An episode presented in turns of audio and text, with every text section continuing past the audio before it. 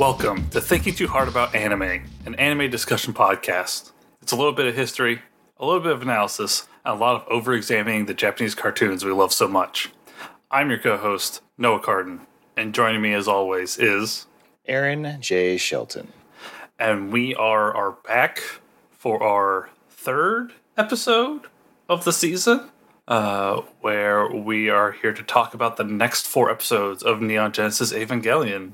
Those episodes being episode five, Rei Beyond the Heart, also known as Rei 1, Showdown in Tokyo 3, also known as Rei 2, The Works of Man, also known as A Human Work, and Asuka arrives in Japan, aka Asuka Strikes. And yeah, this is, uh, I think, just kind of an overall assessment. I, I actually really like this bundle of episodes. Yeah, I also think this is a, a good group. Uh, I mean, you're the one that proposed this th- this format, so well done. Um, I didn't know that the fan that the fan base had arcs laid out. Uh, so we are seeing the end of the opening arc or the uh, prologue arc, and we're going into the action. Uh, with episode eight, we go into the action arc. Where it's more Yeah, yeah, with- the week thing. Yeah, I was just gonna say, like episode eight on for a bit kind of turns into a, a monster of the week kind of thing, where every episode there's suddenly an angel, and it becomes like, how do we solve this problem kind of deal. But uh, yeah, like I I never really looked to see if there was like, I guess sort of a fan consensus on uh on arcs or anything like that. I just noticed that like when we were first discussing how we're gonna do this, uh, I just kind of looked at all the episodes and looked at like the the brief like paragraph long synopsis for each episode and was like, okay, yeah, this kind of makes sense. This kind of makes sense. And it breaks down into like four episode chunks pretty easily. Yeah, it it the whole thing does seem like a uh, the series as a whole does pretty easily follow this uh, kind of screen play sort of structure where it's kind of broken up into these fourths. Um, so like the when we get into Asuka arriving, it's definitely more of a beginning. Oh, first half of second act, you're having all the fun and action bits. Kind of the promise of a giant robot series is is finally being shown because we have a, not all the world building done uh, in the in these first seven. But no, I think I agree. It's a, it, this is a really good chunk of episodes, and it's really finding its stride. Yeah. So uh, I think I think we should just kind of hop in, don't you? Yeah, let's do it. Okay. So, uh, for our first episode, Rei 1, as it's known in, in English, uh, it is directed by Keiichi Sugiyama, written by Hideaki Anno and Akio Satsukawa, and storyboarded by Junichi Sato. It's sort of our, our more thoughtful episode of the two Rei episodes this block, where um, we we get more of a in-depth look at uh, at Rei and kind of her relationships to everybody. It starts 22 days prior to uh, the end of the, the last episode. So we are jumping back before Shinji has even arrived in, in Tokyo 3 at NERV headquarters, um, where we see uh, Rei is doing some tests in Unit Zero, um, to which uh, it has a reaction, begins to go berserk. So they pull the plug on on the Eva and wait for its battery to run down. But while they're doing that, the plug ejects and um, Rei is basically put into a, a dangerous situation. You know, they're not sure like what happened to her. So Gendo surprisingly goes to her rescue, um, singes his hands. Actually, I, I- think singes might even be a little too late. Like he like severely burns his hands trying to open the plug. There, there's steam coming from his mitts when he's Yes. uh, in the so I'm just gonna preface that we did not manage to get the second bundle of manga for this. So some of these later episodes we don't have a a manga version of it, but uh, for the Rei episodes one and two, um, those are in that first volume, and when we see what his hands look like afterwards, it's much more serious looking in in the manga version. They actually Yeah. look like scarred and deformed a little bit.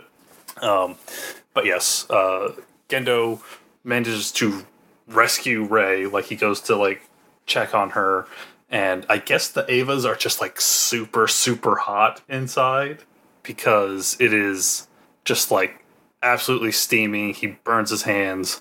Um, his glasses, his old glasses, fall off, and they sort of like melt and crack in the heat of of the the plug.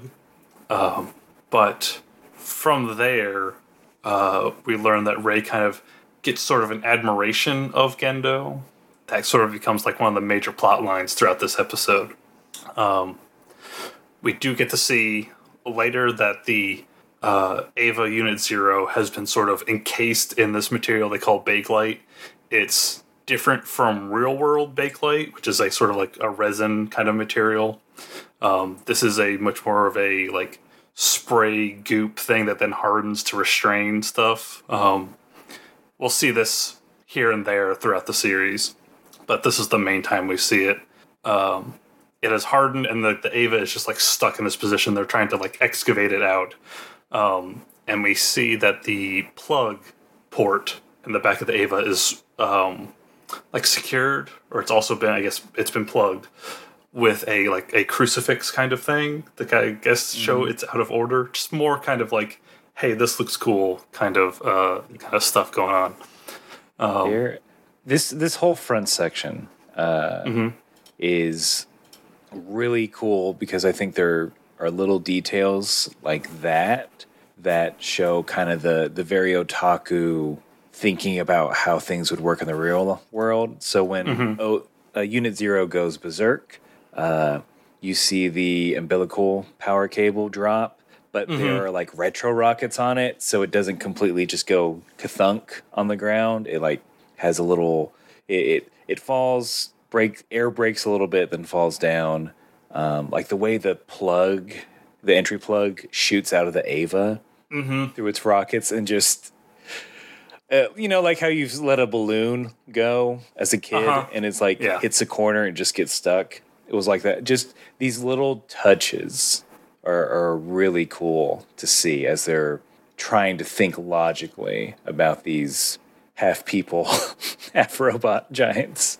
Yeah, it's it's it's really really neat the fact that they think about it and it adds like you know when the plug gets ejected and is like boosting into like that corner of the room it's it's horrifying.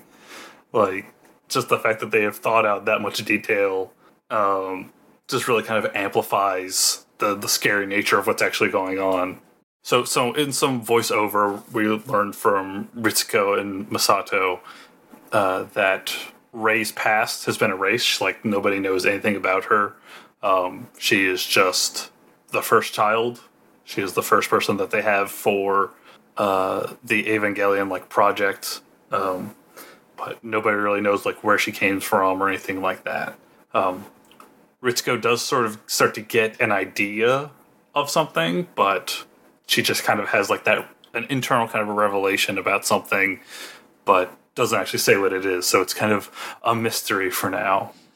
So we we see uh, them recovering the remains of Shamshel as uh, there's a, a giant like chalk outline where the Evangelion landed. Uh, it's very funny to me. Um, but it also kind of gives you a sense of scale, especially when you see like the buildings they've built up around Shamshel for the recovery process and like how big they are on the inside. Uh, gives you a really good sense of scale of like how big all of these things are. Um, a lot of the body of Shamshel has been managed to be recovered, but the core was severely damaged, so they only get like little bits of it. Um, but Shinji notices Gendo going to check on it uh, and sees that his hands are burned. Um, to which uh, Ritsuko relates the story of like, hey, your your dad rescued Rei from the, the berserking Eva, and it just kind of shocks Shinji. In the dub, he says it's bullshit, which Shinji getting away with the spicy language. You're 14, sir. You're you're in a you, he's in the military. It's fine. Yeah, yeah, exactly. The paramilitary. Sorry. Uh, we also learned that the angels are seemingly made up of diff- a different kind of matter, but the way that it is kind of aligned uh, matches to about 98, 99.89% th- that of humans. So the angels are made of different stuff, but they are very human like in sort of form, I guess. Um, Yeah, I, The- think for for reference, I think the thing I always heard was that uh, us and chimps are like ninety eight point eight percent similar. Yeah, yeah, something like that. Like it's we're real, real close there. So it kind of gives you a little insight into like the kind of the nature of the angels. But from there, we we jump to the school where it is like track and field day. Apparently, um, all the girls are swimming, all the boys are being perverts. It's you know you know how it is. um, Shinji notices Rei and like stares at her, to which um, Kensuke and Toji start like being extra creeps to him. Yeah, this the of this four the creepiest episode as we get further along.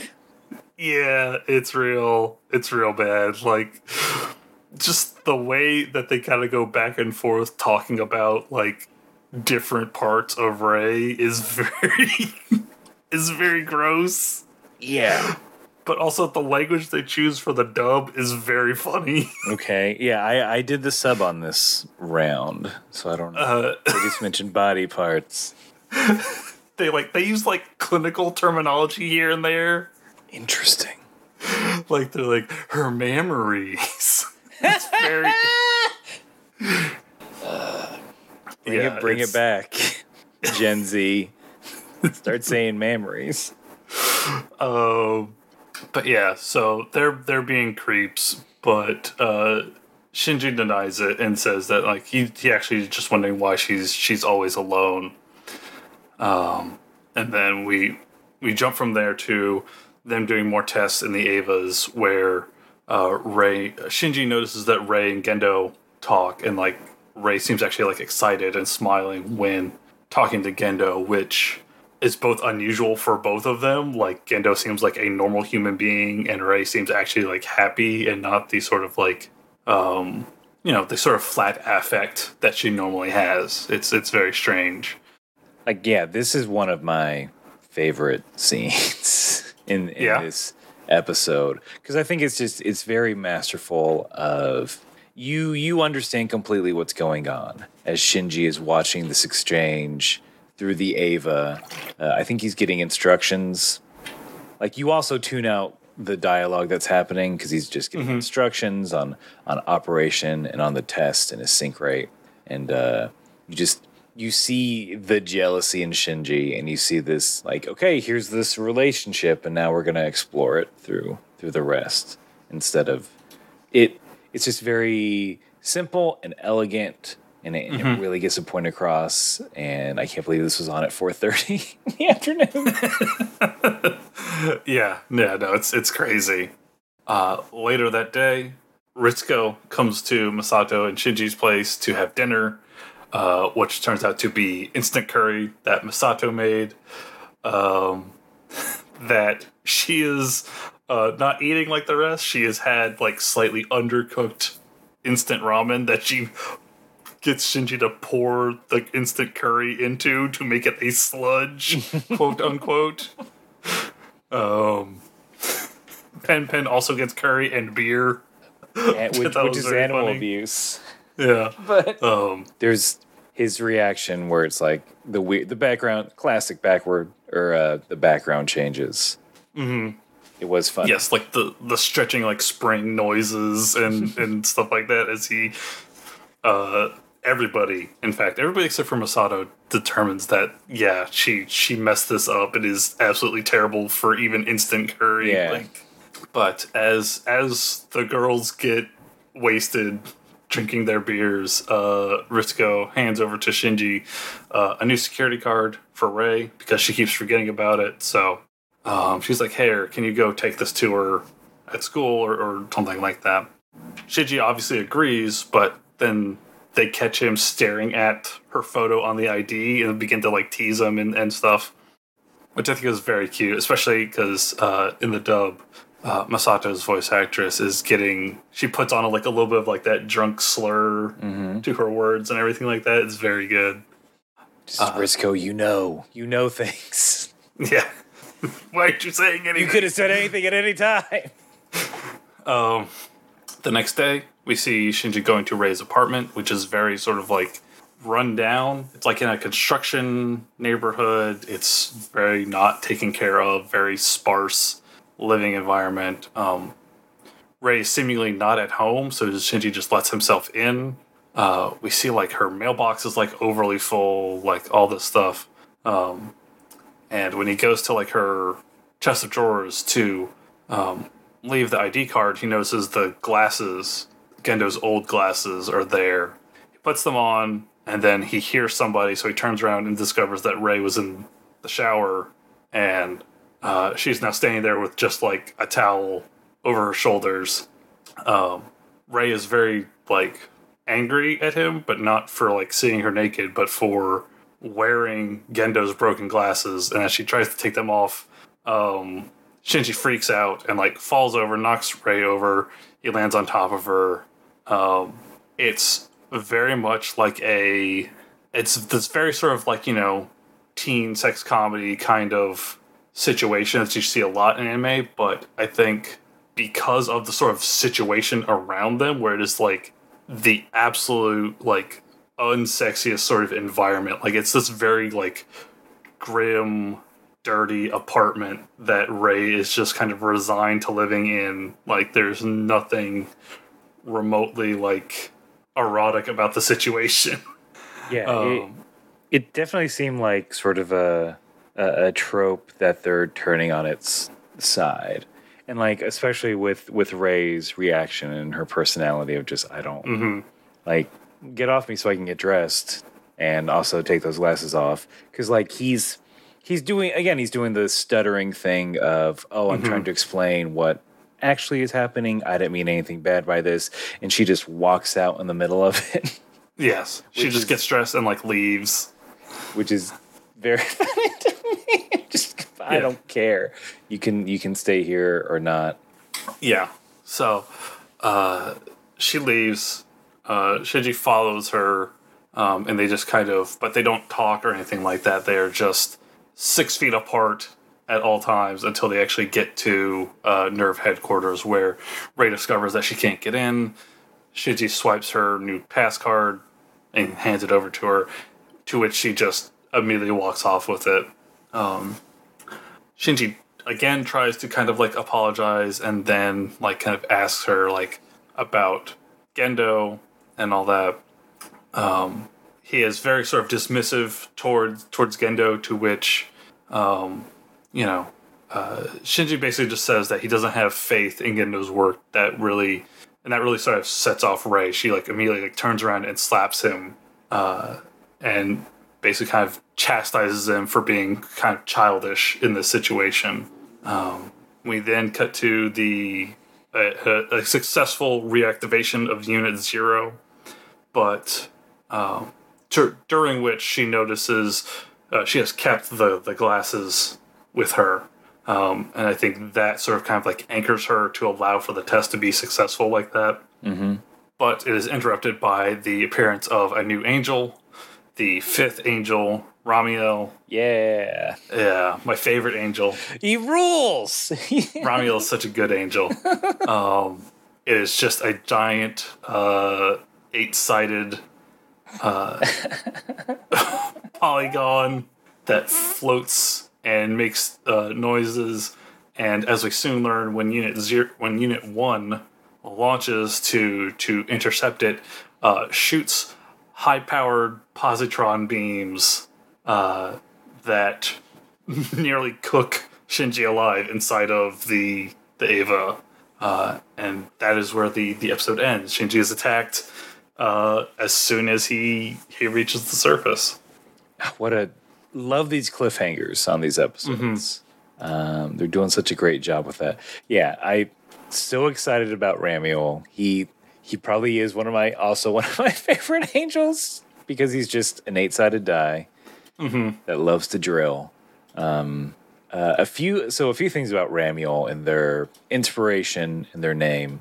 Apparently, Anno has said that Ramiel was inspired by Prisma, uh, a monster from Return of Ultraman, uh, who is not uh, like symmetrical polyhedron, uh, but is like a translucent crystal kind of asymmetrical rock person.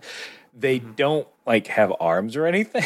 they they look like a mountainside, but made Yeah. of crystal. And uh, and I, I got to see some of the clips, and I'm like, that's that's a cool. It's a cool monster. Um, and then some people have pointed out, although I don't think it's like confirmed by anyone in production, uh, that there's a similar design uh, for a mech and, called Super X, and this was in an anime in the '80s called Future Police Urashiman, uh, and I think it's yellow instead of blue, and also have some sort of shape shifting abilities. Interesting. Uh, as far as the name for Ramiel, uh, I hope you wanted to get into apocryphal scripture. Oh, baby, you know it.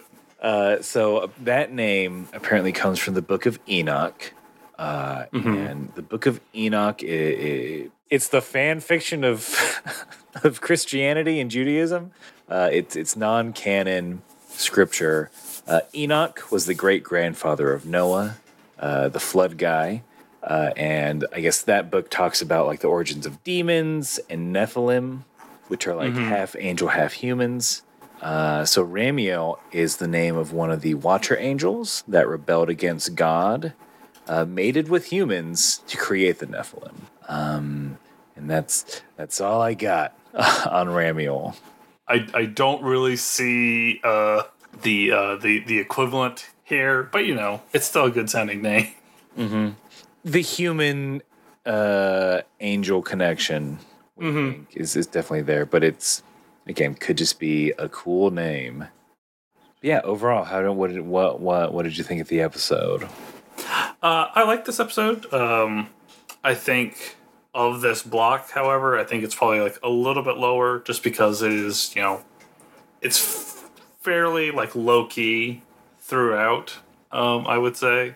I think the animation in it is very good, especially compared to some of the animation in like the next episode, which I like the next episode, but there's definitely like some there's some uh uh some slightly off model-ishness to Yeah, to a lot of stuff in the next episode, but yeah. The, like I think it's a, a good episode. It's very it's solid throughout, uh, but it's not exactly a, a thrill a moment kind of episode. Um, for the, like the more personal, internal character development episodes, I definitely like it better than uh than last episode. Mm-hmm. Yeah, Um, and right. this this was supposed to be the the follow up to episode three. Um, Yeah, like the the previous episode wasn't even supposed to to, to be there. so uh, yeah, this was I like the personal stuff. Um, just such a good cliffhanger.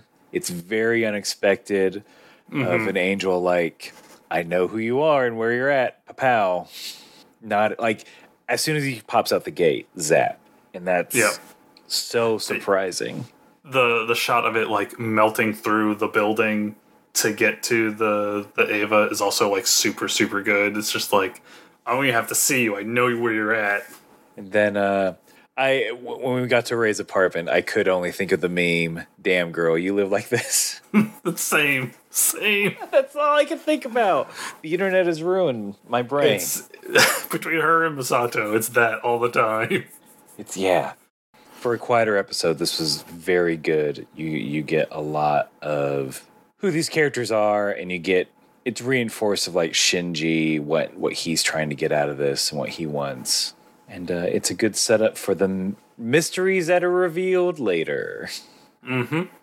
So the next episode, episode six, uh, entitled "Showdown in Tokyo 3, uh, with the English title of Rei Two. Uh, this this was directed by Hiroyuki Ishido, uh, written by Anno and Akio Satsukawa, uh, and then the storyboards are by Masayuki. Um, so we pick up uh, pretty much where we left off. You know, Shinji is struck almost immediately after being launched by Ramiel. Um, it, you know, his the LCL is boiling around him, uh, but the but he's able to be rescued and recovered, and is then hospitalized. Um, and then we see Ramiel's sort of true purpose is uh, to drill down eh, through the geofront, through like the 20 something layers, uh, straight down into NERV headquarters. Uh, they kind of have mere hours um, before they determine that it, a lot of this first part of the episode is uh, kind of setting up what are the stakes. Here's what Ramiel's doing, and it's NERV. You get to see the rest of NERV doing what they do and trying to figure out how to stop this angel, uh, so the so Shinji and Rei can do their thing later in the This later half. is this is like the Shin Godzilla episode, basically. Yes, Like, it is. All right, team, we got to get a plan, and here's what we're gonna do, and all of the different like components coming together to work and get this plan into into action. yeah. Here's how we're gonna bully ourselves through red tape to get Yeah. what we want. uh, and like we hear it throughout the entire episode. I don't think it's the first time we hear it, but we hear um, decisive battle, which is that boom, boom, boom, boom, boom, boom, like that track throughout the entire episode, and like that track gets reused all the time in in Anno's work, especially whenever he has uh Shiro Sagisu. Whenever whenever it's Shiro Sagisu and Hideaki Anno, you're gonna hear some variation of decisive battle, like you hear all the time in uh Shin Godzilla. Like it's it's all over the place. Yeah, just a, a good steady beat. Uh, I love those timpanis, those big old drums. And not just NERV gets highlighted. We see, I think you really start to see Misato shine, and like Mm-hmm. this is why she has the job she has. Uh, she she is she's a tactical genius. Yes. Uh, so they start launching dummy attacks, uh, and this is just to determine the range that Ramiel will interact with an enemy. Uh, so they know they have to attack from a certain range. Uh, so the plan that Misato comes up with is that they need a positron beam fired from outside of Ramiel's attack zone. Uh, they need a tremendous amount of energy from this weapon uh, to be able to break through their AT field. And the way they do this is, uh, well, we're going to take all the power from Japan starting at midnight yeah. to power this giant rifle. Real, real quick, uh, we get a, a shot of like them showing like Ramiel drilling through like the layers of protection. Uh, as Misato's like analyzing the situation, and then the dub, she calls it a sassy bastard. I- There's some real good like dub language in in these next few episodes. It's very like it's very funny. There, there's something, something similar in the in the in the sub. I didn't pick up on, but she did. Right. She she calls him she calls him a fun name for being a jerk. Um, so with yeah, the plan in motion, uh, they everyone's scrambling to get everything going. Uh, they have to quote unquote borrow a prototype rifle for the military uh, that Rei and Eva OO just picks the roof up and like, all right, I'm gonna grab this rifle. Thanks, military. Um, and I like when they're talking about like using all the power in Japan and the power outage. I do like that we see the sort of ordinariness uh, of it because we're seeing all the announcements like, "Hey, there's going to be a, a, a power outage for all of Japan. Thank you for thank you for your understanding. Uh, it will resume in the morning." And it's and it got me thinking about um, this how post-apocalyptic, how like the U.S. and Japan view the post-apocalypse, um, and I think the f- and we might have talked about this before, where it's Japan in some respects is a post-apocalyptic society after the bombs. Um, the a catacly- basically a cataclysmic event happened, Uh-huh. and now they're living beyond that. And their post-apocalypse, is, from I I feel like what they're what they draw from is that yeah, everything does kind of get back to normal, and like the bureaucracy of everything kind of settles back in. For the United States, because I think we haven't I mean, we're racing. We're trying real hard to race towards it, but because we haven't gotten it there, we're like, oh yeah, it's just a bunch. It's everyone's in cars, right? That's the post-apocalypse, and like huts. there's there's certain there's a certain like kind of cultural idea there i think where i think both because japan is a much smaller country it is much easier to kind of um it's much easier to kind of see the effects of of things uh on on one another like um you only have so much space on those islands so if something big happens there everybody's affected. Um, obviously, with like World War II and the the atomic bombings, but even when something like the the um, Fukushima, like nuclear plants and things like that, that's you know that's towards the northern side of the main island, but everybody is pretty much affected by it. Um, whereas in the states, we are so much bigger and so much more spread out that if something like that were to happen, it is much more difficult to kind of react to it all, all across the board. Like, we have seen very big and bad things happen, like, you know, Hurricane Katrina or 9 11 or things like that, where it's you get a lot of like that support and like coming together and working together in like these sort of isolated areas, but across the country, it becomes a much more spread out and difficult kind of thing to react to in an effective way, I would say. No, that I like that. That makes that makes sense. That it, it's I, I do always forget how small Japan actually is. Yeah, Japan is about the size of our western seaboard. So like from uh Hokkaido down to was it um Kyushu, I believe, takes up about the same amount of space as like California, Oregon, um, Washington, like a little bit of of Canada. Like they're they're pretty pretty even size there. Interesting.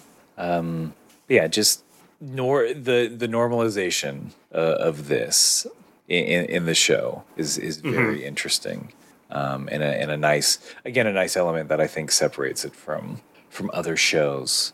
Yeah. uh, and and just one more thing. I think I when I was doing a little bit of research for this episode, I think I finally got a good description of the whenever those like subtitles come up that kind of tell you like who this person is, what they're doing, and stuff like that.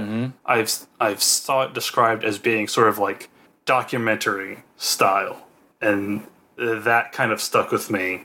That yeah, no, this does kind of make sense. This is sort of it turns it into like much more of a sort of documentarian sort of style of filmmaking of show creating that uh, adds this kind of layer of reality or, or verisimilitude to the, the the show that I think is very good and something that Anno repeatedly goes back to and works very well with. I would say. Oh yeah, for sure, and it's that uh, uh, of that kind of reality layer on top of just being very efficient uh, to get facts ac- to, to to get things that we need to know across without having a character say, "Yup, it certainly is this place that we're in." So I, again, I was watching the dub version, and uh, to bring it back to our previous episode, um, one of the the guy that uh, talks about the honor of like the technology department division three. Uh, As they're going through and like checking off like all the di- different departments and like what they're doing, uh, in English, he is voiced by Doug Smith, aka Kentaro Oe, the protagonist of Golden Boy. No. Like I heard his voice, I was like, I recognize that voice anywhere. And then when I rewatched it again more recently, uh, I was like, oh yeah, he's all over this show.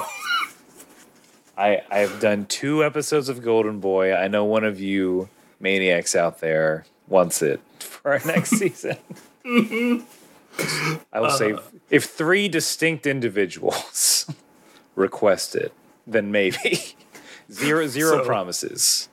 so one of our listeners, me, and then I have to be on board. That's yeah. okay. Look, under under promise over deliver. Who who could say? Who could say? What's next? Um, we we do get Shinji. Uh, he has regained consciousness back in the hospital, um, and Rei comes in with his meal and explains the plan that's going on. Like she's she's giving like the the military time of what they're when they're meeting and what they're doing. And the plan is this: is that uh, so Shinji will be the rifleman um, in Eva 01 uh, because he has the most fighting experience. Um, and he, at midnight, when all the power goes out, he's going to shoot Ramiel. Uh, Rei will be piloting OO, and she will be using a shield uh, to protect Shinji uh, in case Ramiel decides to fire back. Um, and the shield can only stand up to the beam for 17 seconds. Um, and so as they they're they're launched, they're put into place outside of Ramiel's zone.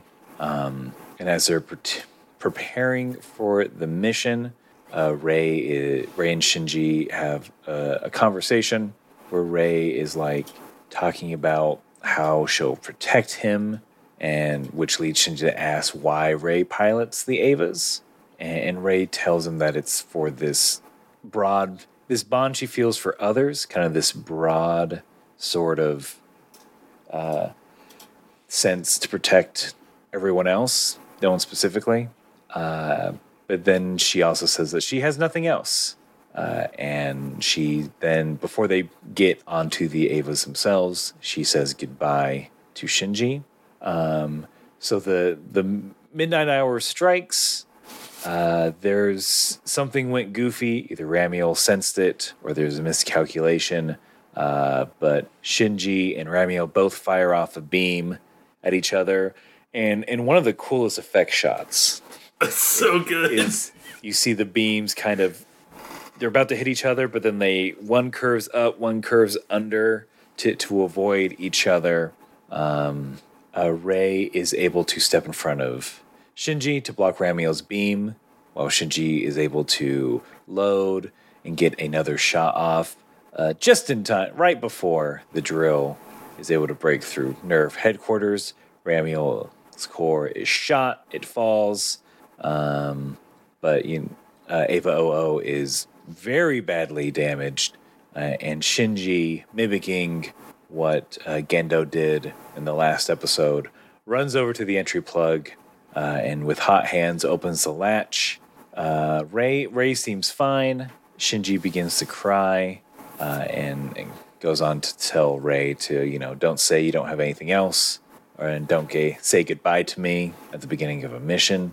Uh, and then Rei says, "quote I don't know what to feel at times like this." And Shinji replies with, "Why not smile?" And then Rei smiles, and I don't like it. it's not well drawn. It it don't look. That's I. I know you talked about we talked about some of the off model things. To me, that that was one of the things I'm like, I don't know about this. yeah. but a happy ending for for this episode. Yes.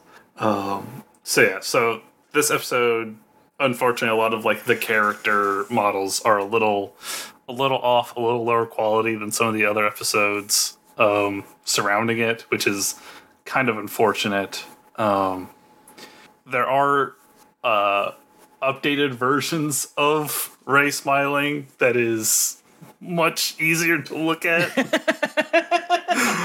uh, in in like the Death and Rebirth film and the the rebuild versions, but um, yeah, no, it's a it's a little rough. Um, so so I've got some some trivia for you for this episode.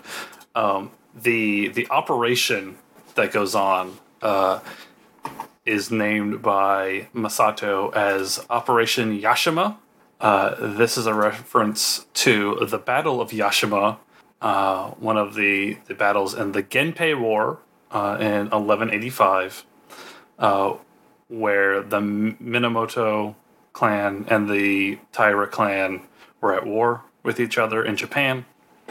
And uh, at this battle, a um, basically a flag was was posted uh, at the top of a boat, um, and the Minamoto clan was uh, dared to like try and knock it off. Uh, to which uh, Nasu no Yo- Yoichi, a samurai uh, for the Minamoto clan, uh, rode out into the sea on horseback and shot the fan off in one shot. Um, so it is a sort of this legendary, like Robin Hood esque feat of archery that that has supposedly happened. Um, and then the Minamoto clan was then victorious in the the, the battle. But um, so that is the the reference there is a, a reference to a very difficult um, feat of of marksmanship that you only really get one shot at. That name would also go on to uh, affect the real world, in that um, during uh, the 2011 Tohoku earthquake and tsunami, um, to help conserve electricity in the country, they did a campaign under the name Operation Yashima. Um, and then they would do kind of similar things uh, later down the line in like 2019 and 2020 um, as sort of like celebrations and, and things like that. But would kind of get interrupted by the COVID pandemic. But um, yes, that's sort of become a, a ongoing sort of like cultural thing in Japan now, um, using that name. Nice. There's also just like some really good shots of like when they turn off the power to Japan, you get to see um, a like satellite view of Japan, and the coastline has actually been changed somewhat because of the rising seas. Um, and there's also some very dramatic shots of Pen Pen looking up at the night sky, which I thought was very good. Um, the sniping position that uh, Shinji and Rei take up is at Mount Futago, which is uh, obviously a real place. Um, is not accessible to the public because they use it for, uh, I believe, like radio or, or TV transmissions, but um, is a real set of mountains uh, near Hakone. The I don't know if they say it in the sub, but they mentioned that the shield uh, in the dub they mentioned that the shield is made out of uh, a piece of the space shuttle, which I want to say it's actually like based off of like some experimental or like um, concept space shuttle art. I've definitely seen it uh, in the past where it's got the, like this sort of like arrowhead kind of shape as opposed to like the delta wing that we think of of like the U.S. space shuttle program, but it's a very kind of similar idea there. I I really like this episode. Um, I think the the whole sort of like let's do the plan kind of thing just works super super well. It's a lot of fun to see them kind of like requisition all the stuff, get into position, and then seeing like the mission come together and like all the little like snags that they hit and things like that. Um, I love that the positron rifle just looks like a super sized up like anti-material rifle from like World War II. Like it looks like an anti-tank gun, Yeah. but it shoots a giant laser. it's very cool.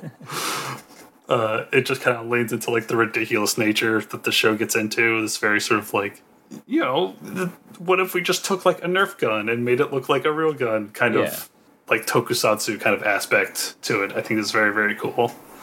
I I love the idea of not all right, folks. It's not always going to be a hand to hand fight. And it's not always going to be they meet and then they have to fight in in this kind of standard way.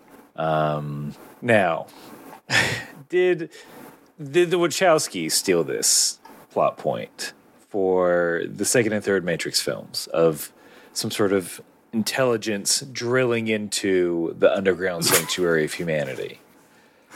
Who could say? I mean, knowing the Wachowskis, I mean, probably like it's, they like their anime. Like, they like their anime. This was period appropriate. Um, maybe. Yeah, I would not be surprised, is what I'm going to say on the record. No one, no one, no. There were no robots that were polygons in the Matrix. So the one downside. yeah, you really, you really messed up. Um, yeah, I think I think that's. Oh, it just sinks. It just sinks like a like a like a weight. I love it when Raphael just goes down like a blimp. and then for like the next three or four episodes, you'll get shots of it being dismantled in the background. It's very good. Again, for those of you that know about the relationship between Shinji and Rei, this is all it's all very telling stuff. And again, very good like foreshadowing and setup. Mm-hmm. But I think but I think the way we've been talking about it seems like we're just gonna wait until that actually shows up in the show before we get into it. Yeah, I think it, I think it works best if we kind of do it in in order. uh, our next episode, episode seven, also known as "The Works of Man," aka a human work, directed by Keiichi Sugiyama, written by Anno and Yoji Enokido, uh, and storyboarded by Keiichi Sugiyama and Anno, uh, which, thinking about it, makes perfect sense. Uh, so, uh, this episode, uh, we it's a it's it's a very Misato heavy episode. Um, but we do start with a mysterious phone call between Gendo and somebody, um, and a photo of a, a mysterious robot. Um, for breakfast, uh, Shinji has a nice piece of toast. Pen Pen has some nice uh, grilled fish, and Misato has a tall boy. Yeah. Nice beer. Breakfast of champions. Just got off her shift at the factory. at the at the Eva factory. but uh, this this kind of opening scene is just kind of like this big, big big roast of Misato, uh, where we we see Shinji like chastising her for being such a slob and like that's you're gonna be alone forever because you're such a mess. Uh, no wonder you're single. Yada yada. Um, Misato says that she has to come to his school today for a parent teacher meeting because she's his his guardian. Uh, Shinji's a little surprised, but then she he hears that you know it's uh it's part of her job, so he gets a little disappointed. Um, but when Toji and Kensuke show up, um, he he heads out with them to school. Uh, they are very interested in trying to see Misato, which they do not get to. Uh, they um, they constantly talk about like how much of a babe Misato is, so on and so forth. Uh, how lucky Shinji is for being her her roommate and like guardian. Um, uh, Misato is actually a little proud of Shinji for being more and more expressive and like how he feels and things like that. Um, even if it is like just absolutely putting her on blast. Yeah. Um, at school, we see uh, Misato just like Yes. Ace Ventura, like like a glove, park that that car, uh, and she's got herself all dolled up to to look for her meeting. Yeah. Uh, all all the boys are like oogling her out the window. Like Kensuke with his cameras constantly taking like video footage of her, uh, and Shinji is just disgusted. Embarrassed. Yeah, Toji and Kensuke are just throughout this episode. They're just like he's too young, he's too innocent, he doesn't get it. Yeah. and and Shinji is just like, nah, man. If you had to live with her, like no, it's not fun. like it's it's very much again, it's very much, damn girl, you live like this. but Shinji is there for it all the Yeah. time. It's like I'm the one that lives like this now. Yeah. Um, at at work, let's say, uh, Shinji is he's doing some tests in the the Evangelion, uh, and kind of begins to question like, wait, what what is an Eva? I never really like thought to ask. the The LCL smells like blood, but it being inside of this plug feels very comfortable. Um, it's like it's very like come on, come on, man, you gotta get it. Um, uh, we overhear that Unit Two uh, is on its way from Germany. Um, there's a lot of like complaints about like budgets, things like that. Shinji is hanging out with a bunch of the um, like Ritsuko and Misato and an unnamed third person that I don't think we ever actually get introduced to. Um, it might be one of the like control people, but um, they're on like an elevator and they're they're just talking and Shinji's just kind of there reading his his notes. Um, Gendo has a meeting on board uh, a plane because he's supposed to be going to some sort of meeting um, where we learn that the budget has been approved for Eva Unit 6 um, by everybody except for the US, but will come around eventually. Um, good old US. It's not a. It's. all I can think about is stuff like the Tokyo Accords and, and all that, where it's. Are we are we gonna sign on for you know environmental safety? No, not gonna do that. Shinji then later learns that uh, the story that he's told about the second impact about a meteorite hitting uh, Antarctica is actually a cover up um, for a uh, exploratory mission to Antarctica to discover the first angel, which mysteriously exploded uh, and caused the second impact.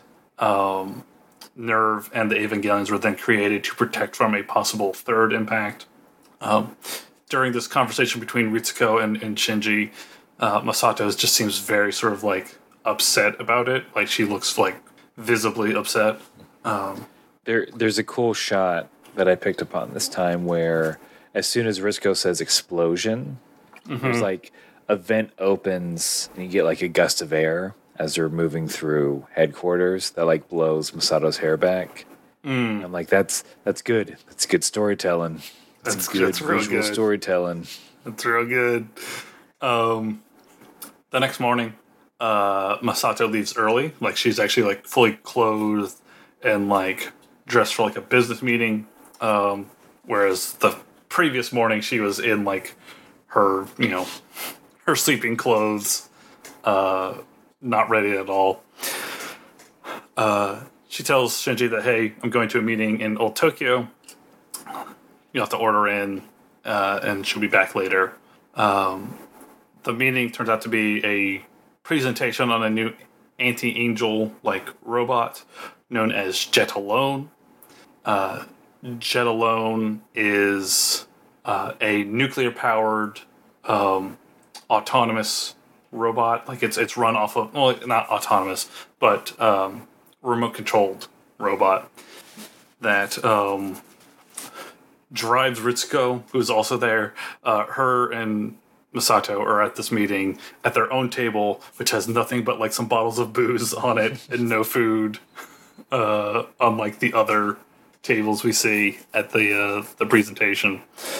But um, Ritsuko starts uh, questioning like the lead designer on it, like. Don't you think like nuclear power is super dangerous for something like this, especially for like a, a you know a close combat machine? Um, things like that. It's not going to be able to get through like AT fields, things like that.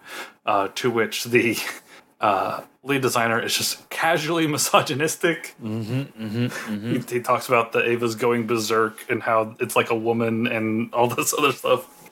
So uh, Misato is very like put out during the whole thing. She thinks like they're acting like children uh, until we get back to the locker room where Misato is just like kicking the door off of a locker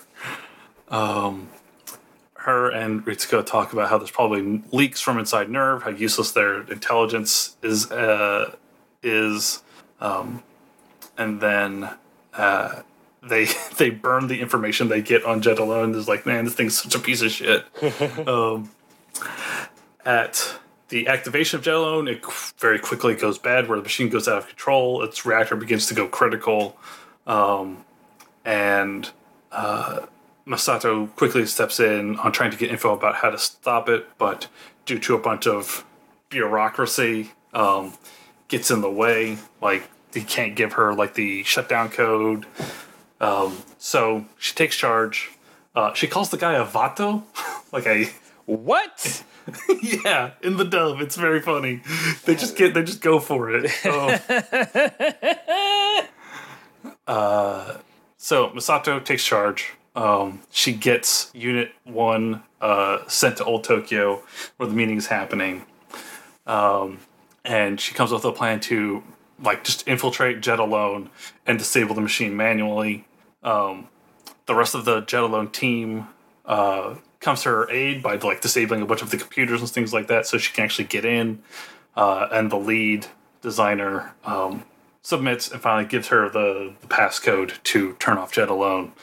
Um, as they are on the plane with Unit One to ready to like launch, uh, Shinji and Misato are discussing the, the plan.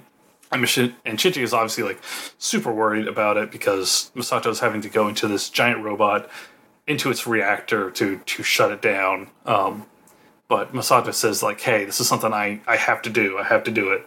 Um, so they launch. Shinji gets his hands on Jet alone, calls it a bastard. Uh, again, just hang around too many military people.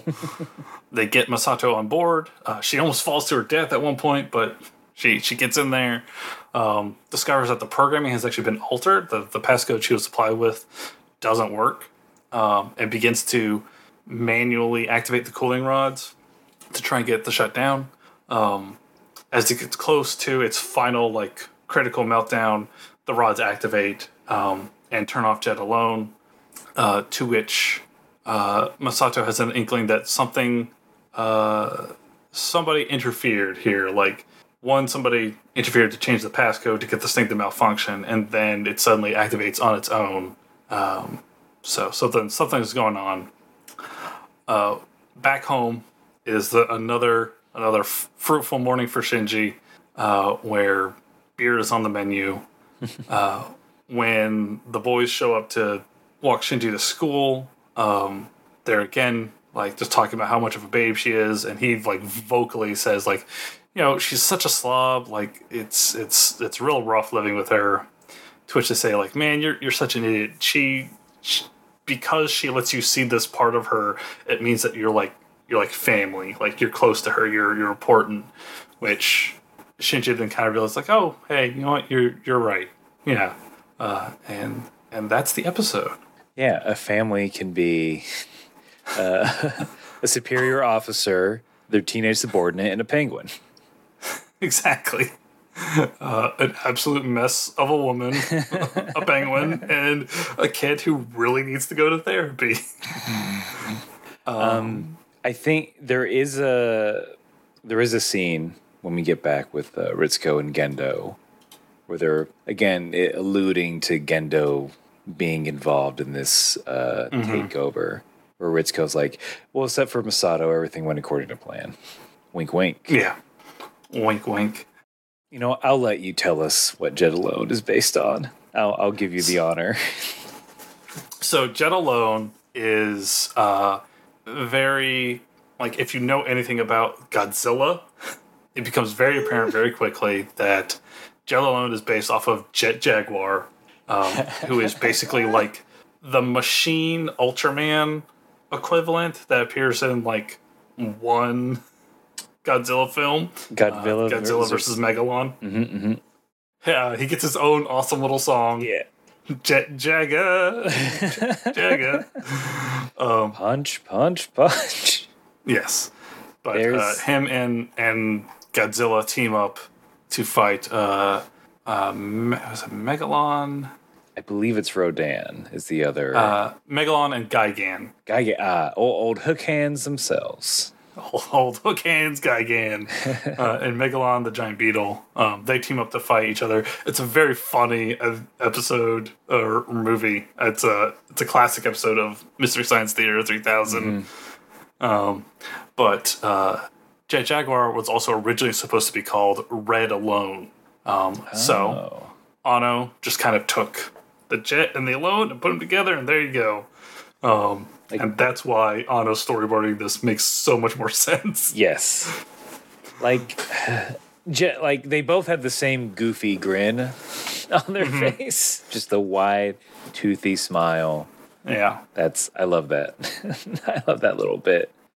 This episode really features Misato. We kind of get to see a lot of aspects of Misato. We um we see her as like her home slob self. We get to see her as like her like guardian kind of self, like her parental kind of figure a little bit. We get to see her as like this important business lady. She's very tactically minded, things like that. And then we get to see sort of like the action side of her. So we get to see like a lot of sides of Misato in this one episode. Yeah, this is it. She she's playing more heavily into everything this this block of episodes, which is which is really nice for me. On on this episode, the thing that stuck out is even here we kind of see Anno's disgust of bureaucracy, but not to the point of uh, being antisocial or anti teamwork. Like he's a dude that completely understands and champions the small team that doesn't let status or bureaucracy get in the way of them accomplishing the goal that they want to accomplish. Um, and I think again, I think a lot of that comes from like just Ultraman, but it is like you really see how Misato comes in and is like, "Hey, there's an emergency going on, and you're telling me because there is a there's a sequence of people having to call other people to get permission to give the passcode, and like one goes to like an office, like a very luxurious office, and the next call gets bounced to the golf course." the the dome golf course is very good. he has sort of a not quite uh, bush kind of accent going on Oh, there. It's very funny.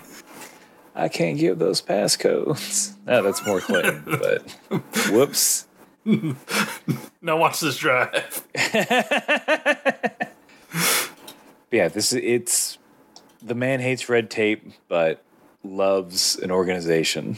Uh, unnecessary red tape, I think, is is demonstrating that. But like you, you, it's cool to see the beginnings of this as we get into his later work, or having seen his later work, coming back to this, and being like, no, he he's been talking about this for a while. Yeah, yeah, that like uh, pretty much exactly what you said. Getting to see like the small core team that can really kind of get their stuff going and get it. They know what they need to do. They have a plan, getting it into action. But then the stuff around them affecting it and not letting them kind of go directly for it, like that kind of thing. Um, it's just a lot of fun to watch, and I think he does it very, very well. You get a lot of 2001 uh, sort of imagery Very much so, episode. Yeah. from Gendo on the uh, on his jet as they're talking about the the up to eight Evangelions that, that are in production. Uh, it's similar to the jet that I forget the character's name. The the main character of 2001: A Space Odyssey, uh, as they're flying Pan Am to the to the moon. Uh, Dave, right? Dr. Yeah, you're you're right. Um, maybe someone else. That it's it's a jumping narrative. It might be just be Dave. Anyway, um, that uh, for Misato uh, having to shut down um, Jet Alone, uh, and just covered in red, similar to when again Dave Dave is uh, trying to deactivate HAL nine thousand. Yes, yes, is very clearly inspired by by that particular scene. I finally figured out what those fins are for. As he's getting, uh, as Eva 01 is getting launched off the bomber. And the, I'm like, oh, the fins are there to guide on the rails when it's getting shot up and or being dropped from a plane. Duh. Yeah, and they're also handy dandy storage. Mm-hmm. They're multi-use. I'm like, oh, what a what a good design. With good good designs, good designs all around. Yeah, Jet Alone with like weird elect, uh, tape measure arms. Him, yeah, Jet Alone has um, Jet Alone has a little bit of like the Fleischer Superman robot look to it too. yes. um, with the way like their their arms turn into like the plane wings kind of deals. It has that kind of similar thing going on too. And just the the funniest walk cycle. just strutting along. I, I like that apparently Jet Alone has a handle on its back mm-hmm. because there are other things that big that you can just grab it. Mm-hmm. Might go in the wrong direction. It's voice activated. Oh boy. The problem is they didn't have a little kid with like a watch Exactly. saying commands into it. Little kid with the watch is in the other robot. That's what Gendo has against it. He's like, yeah, but no kids are in danger. That's literally one of the the points brought up is like when the the designer of Jet Alone is is chastising the Evas. He's like it it makes your pilots go crazy. yeah, like it's. You know there are kids in there, right? that's and that's not good. All right. Yeah. Anything else for this episode? Very, very good. Very fun. Again. Yeah, it's it's a a solid episode. Like it's you know.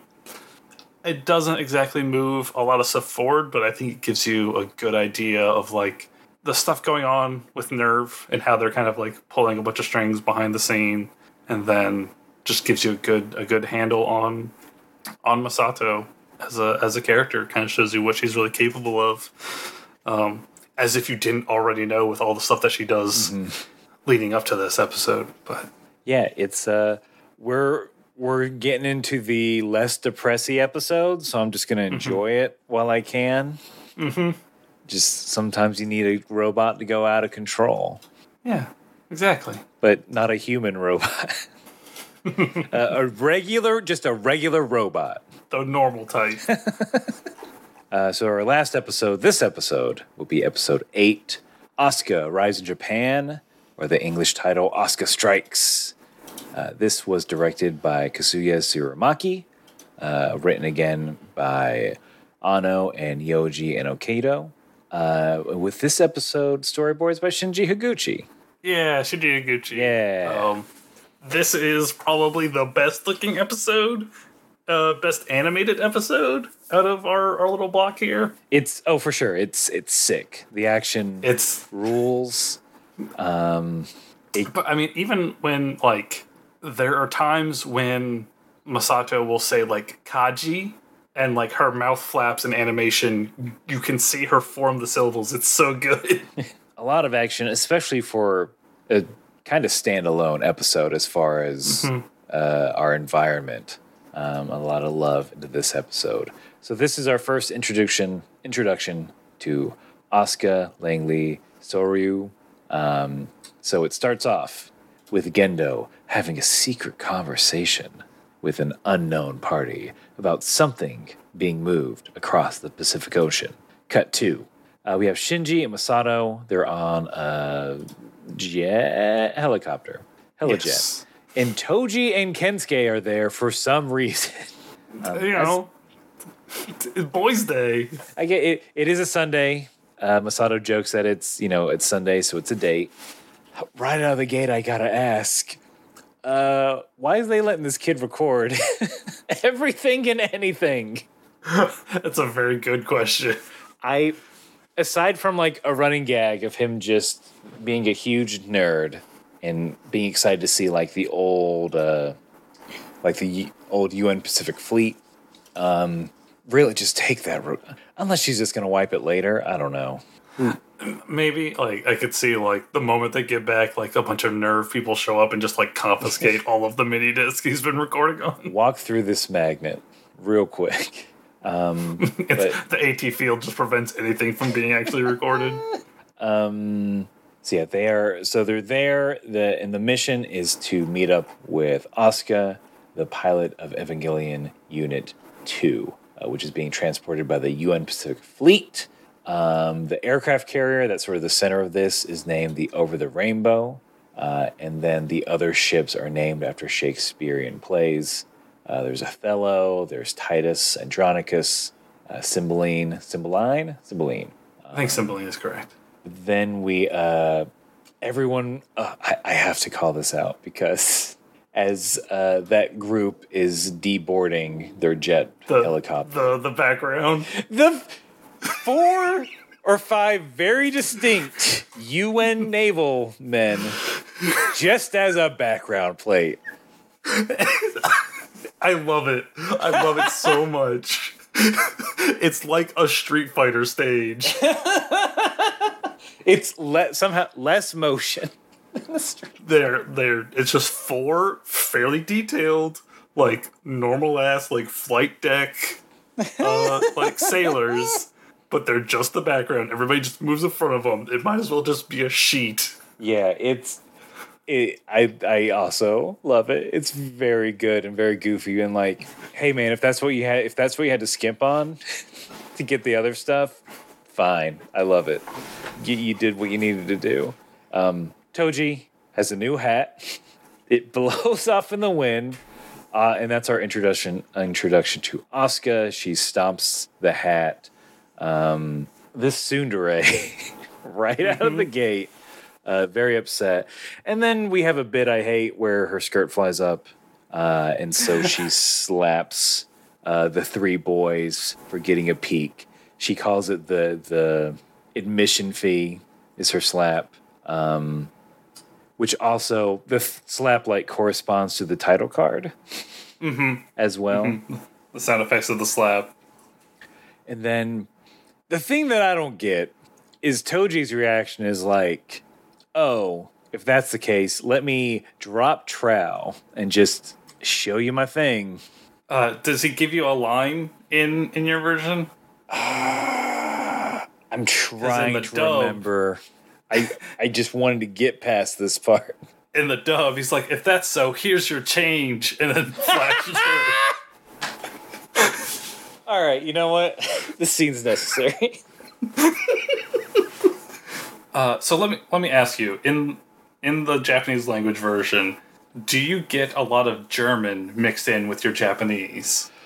Nothing I could point out, at least in the subtitling. So later on, when they enter the Eva and she's activating things in German, the subtitles turn into German. They don't like try to change it to English.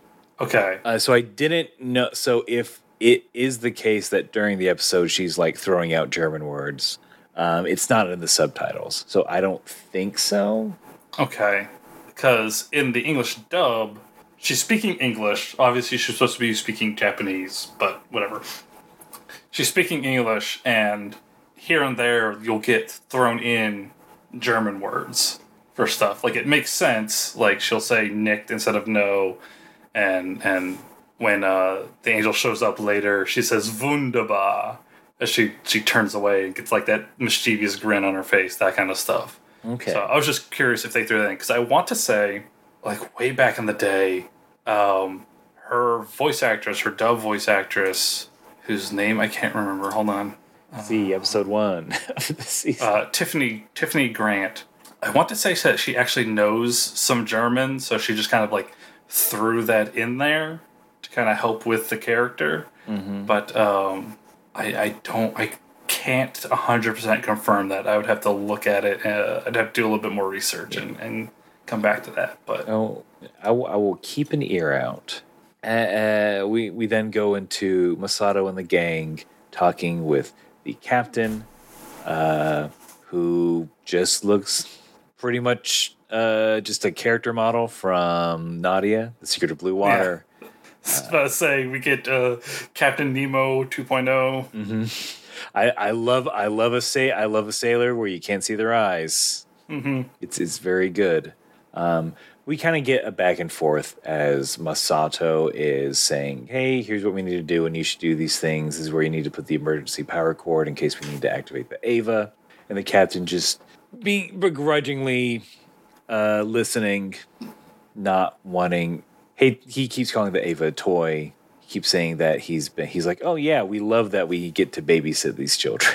this is exactly what we wanted to do.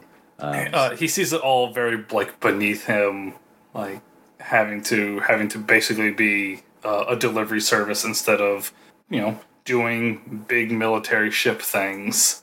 Yeah, we get it's no one likes NERV is is what we gather from these past two episodes. And I mean, they probably shouldn't, given what their ultimate goal is. But Yeah, no, they're they're correct. and then we are introduced to Ryoji Kaji as he strolls onto the bridge. Uh, a you know, he's a dude, um, a, s- a spy of some sort. the swagger. So okay, in the dub, I think it might be because he has like this the way that his accent comes off. I could feel like if they were to do a live action, Kaji would probably be would probably be played by a young Cary Elwes. mm-hmm, mm-hmm. Like the way that his his voice actor kind of like his demeanor and accent, like that slight there's like a slight British kind of twinge Okay. in the dub, but uh yeah, he just kind of has that that sort of uh that swagger to him, I think. He know. He's a handsome dude. He knows it. he knows how to use it. He's a, a scruffy, handsome like womanizer. Yes. Uh, he says he is there because he is escorting Asuka from NERV's German branch. Um, Asuka is very enamored with Kaji, a huge crush on him. Uh, and we learn that Kaji Misato had a relationship together when he asked children inappropriate questions. he plays footsie, tries to play footsie with Misato. Oh, Yeah, yeah, yeah. She she stops there real quick. Um, but yeah, pretty much it's the the ex is back in town. Misato hates it. Um, Shinji loves this dude. He thinks he rules. it's like this You know, fun. if I was if I was 14 and a guy like this showed up, I think I would think he rules too. yeah, you would you would think Shinji would start growing his hair out Mm-hmm. For that Yeah. cool '90s ponytail. Hell yeah. Um, after after they all eat, uh, Asuka just keeps talking about Shinji, saying he's boring, he sucks. I'm a better pilot than him.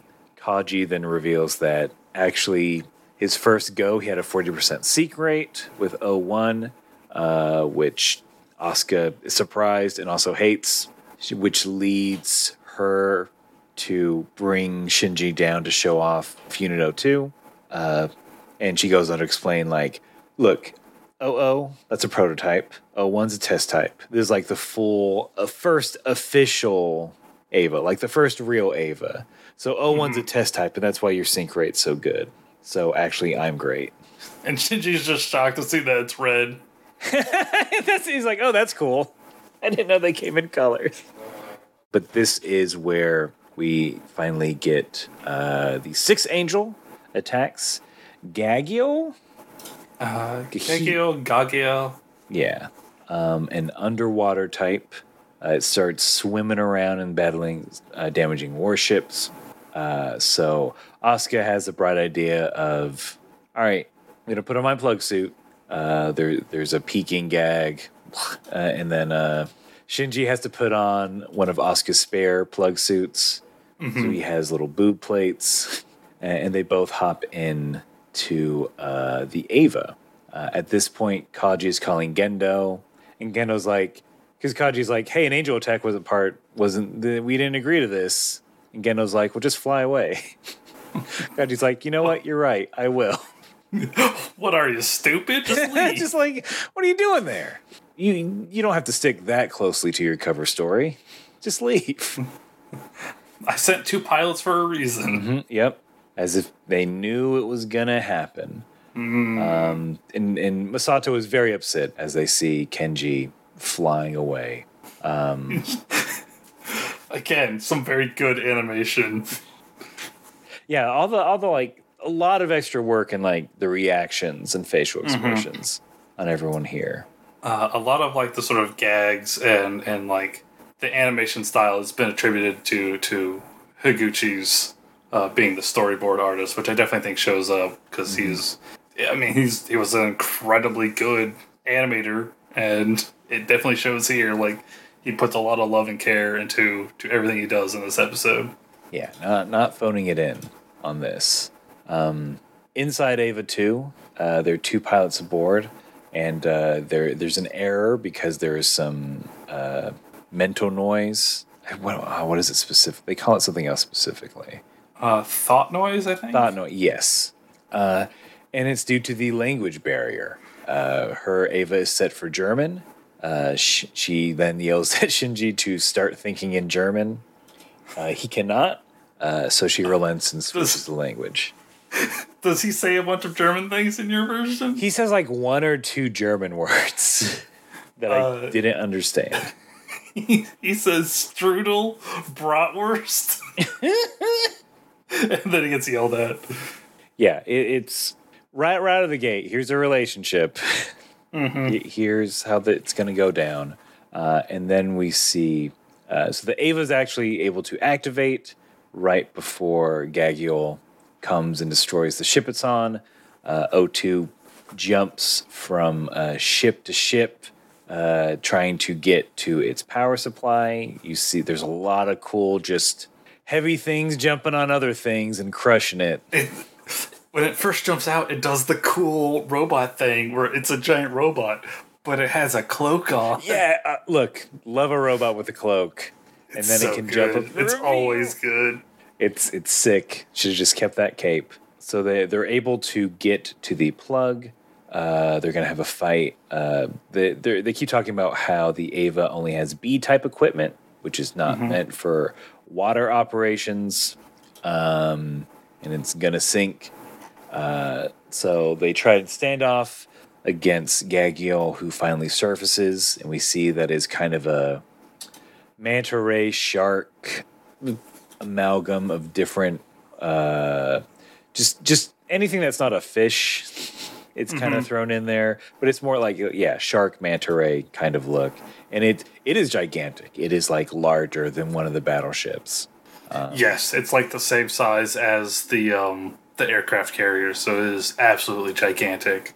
Gagiel is able to chomp down on O2, brings it down into the ocean, and you kind of get the it. You see the big spool of power cord spinning out, and it becomes like fishing, which Kensuke uh, he or that Toji comments on, which gives Misato again the brilliant tactical idea of all right, here's what we're gonna do. We're gonna use the cable to lead it into a kill zone. Eva O2 is to pry that jaw open uh, where the core is. And then two battleships are going to go into it, fire all their cannons, and then it's going to blow up. Um, so they, they do this plan. Um, they're, they're, Asuka and Shinji are having trouble prying open the, the mouth of Gagiel. Uh, and finally, on, only by working together uh, are they able to do it. And uh, it blows up. It blows up real good, and it's fun. Mm-hmm. Mm-hmm. Mm-hmm. Um, and then the aftermath of everything, as everyone's coming on board, Ritsuko is looking over the data and talking about how there's uh, both uh, Asuka and Shinji had a higher sync rate than they've ever had before. Uh, and then in the deepest, darkest caverns of, of NERV, Kaji brings the cargo, which was in this suitcase. Uh, and inside, we have a very large human embryo that he claims is Adam. It is kept in Bakelite uh, to, to Gendo. It, he says it is the key to the Human Instrumentality Project, and Gendo also refers to Adam not as an angel, but as uh, the first human. Yes. And then we end with a, a lighthearted scene of Kensuke and Toji saying, like, yeah, Asuka, she sucks. I hope we never see her again. And then record scratch. there she is. It yes, she is now their roommate or, or classmate. so, yeah, um, next episode. but uh in the dub Toji refers to uh yeah, she was cute and all, but she turned out to be a real female dog, if you know what I mean.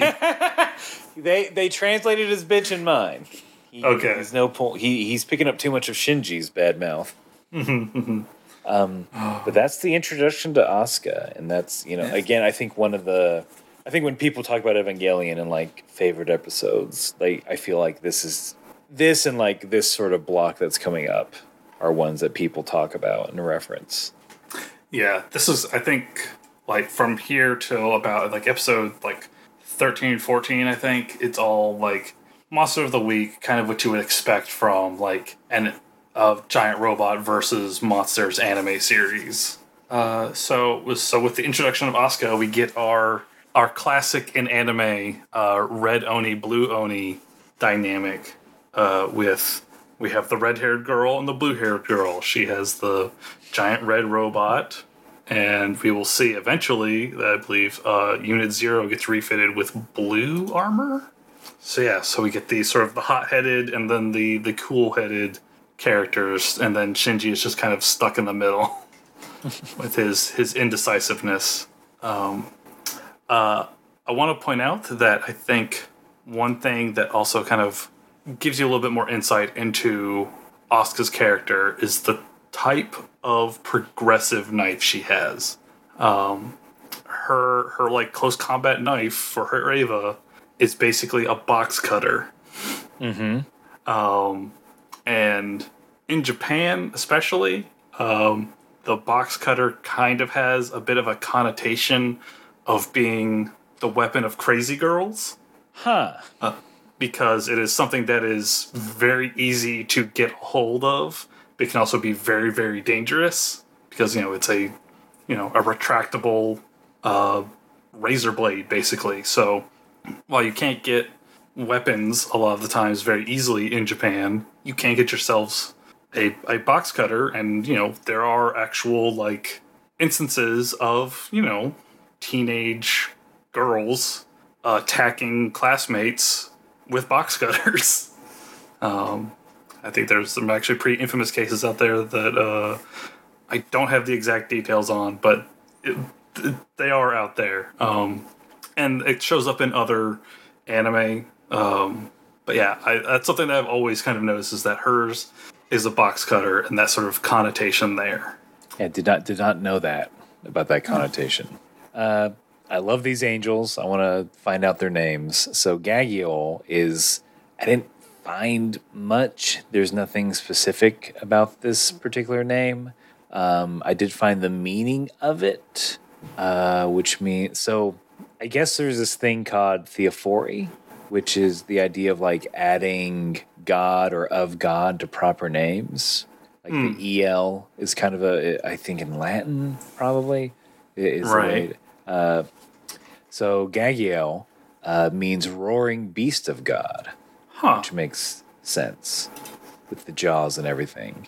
And then, I mean, speaking of Jaws, very very similar plot points from the You movie what? Yeah. Jaws Yep. catching it off like a big cable and kind of being thrown around by it. Uh, Jaws dies from an explosion. Well, a barrel gets shot. It, it grabs onto an explosive barrel. Uh, Brody shoots it. You would think someone would say, "Smile, you son of a bitch!" in this episode. uh, I think I think they're they're too busy saying open. Open, you son of a bitch. Shinji should have said it. Yes. Foul mouth Shinji. Oh, don't sailor Shinji. Um, and then the only thing, other thing is that like this has been in recent popular media uh, as sort of a testament to the lasting nature of Evangelion. Is uh, so in the recent Godzilla versus Kong movie from what 01, I believe, um, director Adam Wingard specifically said that there there is a scene where uh, Kong is being transported on an aircraft carrier, and Godzilla comes up to attack. Uh, and this it's a direct reference and homage to this episode of Evangelion. oh, yeah, yeah, okay. That and then he he does uh, he also get uh, spoilers for that movie. Mechagodzilla shows up, and like the main bad guy at one point says, "Get in the robot." to someone. I forgot that. You weren't extremely excited. I don't like the look of that Mechagodzilla. It's I Not- really, I really did not like the look of that Mechagodzilla. It was not great. I will if we can talk about that movie for a second, I will say I'm glad glad Godzilla won. I'm glad there was like a definitive like winner before they did the team up. Yeah, yeah. Um, I honestly, I think the only Mechagodzilla design I've ever really liked has been the um, the Kiryu Mechagodzilla, the one from like the late '90s, early 2000s. Uh, I think all the other Mechagodzilla designs are bad. See, you want a Godzilla with like turrets on the shoulders.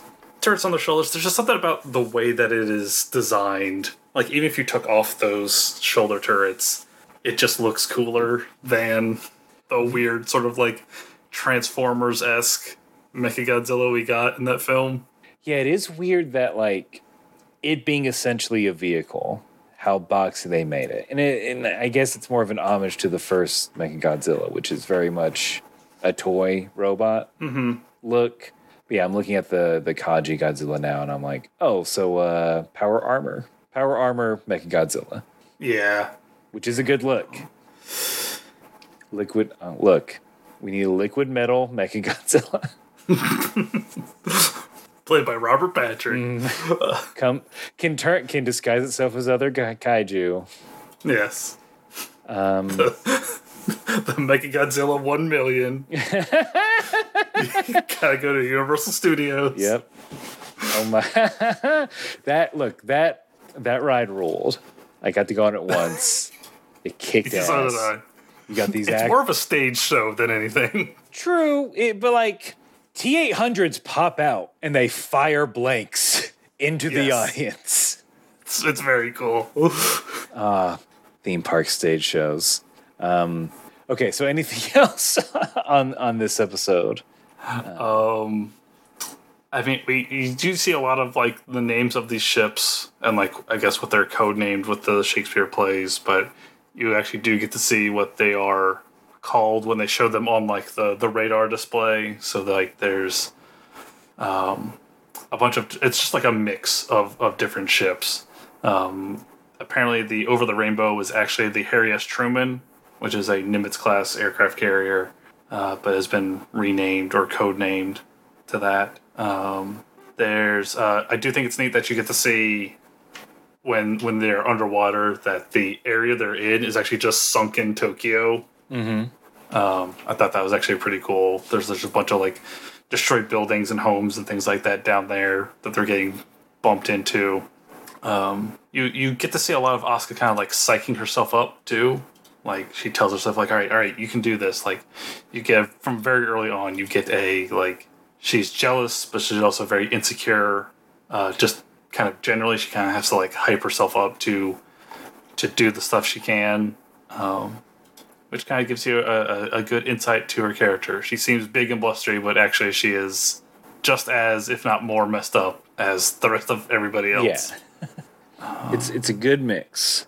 Uh, I when when Kaji asks Shinji the very inappropriate question, everybody but Shinji is like super shocked. He's just like, yeah, whatever.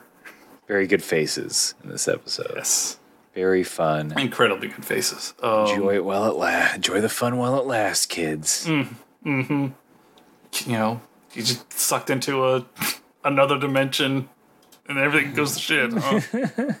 yeah, I th- there's not a whole lot uh, in uh, like that I could really find for like notes and things like that for for the episode. It's just like this is the big introduction of Asuka, her classic catchphrase on "Antabaka, are you stupid?" um, that kind of deal. But yeah, it's a it's a great episode. I think like while while Ramiel and like that whole plan is probably like my favorite kind of like concept and like favorite angel in the series. This might actually be like one of my favorite episodes just from just how like good it's animated, how fun and easy of a uh, an episode it is to watch. Um, yeah, it's just a, a, a really good episode. This might be this one might be my favorite of this bunch with um, Rei 2 being my second favorite. Yeah. I probably lean more heavily on on Rei too um, for this block of episodes. As much as I love a Jet Jaguar reference, Yes. it's um, yeah, very very good block of episodes. Uh, thank you all very much for for listening. Um, we hope you enjoyed it. Uh, next time, uh, we'll be covering episodes 9, 10, 11, and 12. So if you're watching along with us, go ahead and get those. That's going to be uh, in English. Both of you dance like you want to win, aka mind matching moment. Uh, episode 10, Magma Diver. Uh, in Japanese, it's also known as magma Diver. um, boy, the preview image on Wikipedia for the episode is something. Um, episode 11 is the day Tokyo 3 stood still, uh, aka In the Still Darkness. And then episode 12, she said, Don't make others suffer for your personal hatred, aka The Value of Miracles. So go ahead, grab those, watch them, and then uh, we will see you back next month. In the meantime, if you want to let us know how you're how we're doing, if you want to give us any personal insight, you got any like trivia you want to pass along, feel free. You can email us at thinkingtoohardpod at gmail.com. You can also tweet at us at thinkinganime on Twitter for however long that lasts. I feel like we've been saying that for like months Yeah. and months now. It's just constantly. um, you can tweet at me personally on Twitter um, at Kamen Otaku. That's K A M E N O T A K U. Uh, yeah, and that's that's mainly where you can find me. Aaron, I know you're not really on Twitter much anymore, but you got anything else going on? Uh, I certainly do. We have uh, my other podcast uh, with Vince White, Kame House Party. We're watching every episode and iteration of Dragon Ball and doing improv comedy based around that. Um, still deep in the Android saga. I think a certain green bug man might show up here soon. Um, we are also over on Twitch, twitch.tv slash Kame House Party. Uh, we're streaming every Wednesday for the most part, uh, a variety of games and having a variety of fun. But yeah, that's that's the that's the main thing I got going on online these days. awesome. It's a, it's a lot of fun. It's a lot of fun. You just passed 300 something episodes. We did. It's, it's wild. It hasn't stopped Absolutely yet wild. somehow. it kept going. You gotta at least get through all of Z before you can call it quits, I think. So, uh, let us all know what you think there. You can also rate and review us on iTunes, on wherever you get your podcast. If it has a rate and review feature, please do so. That helps us move up and down in the ranks. This helps us become more visible. Tell a friend if you're listening to this. Tell a friend about thinking too hard about anime. Like, hey, you like you like anime? Question mark. Check out this show. It'll help you help your brain think a little bit more about what you're watching. Um, yeah. So uh, until then, I have been Noah Carden, I've been Aaron J. Shelton. and we've been thinking too hard.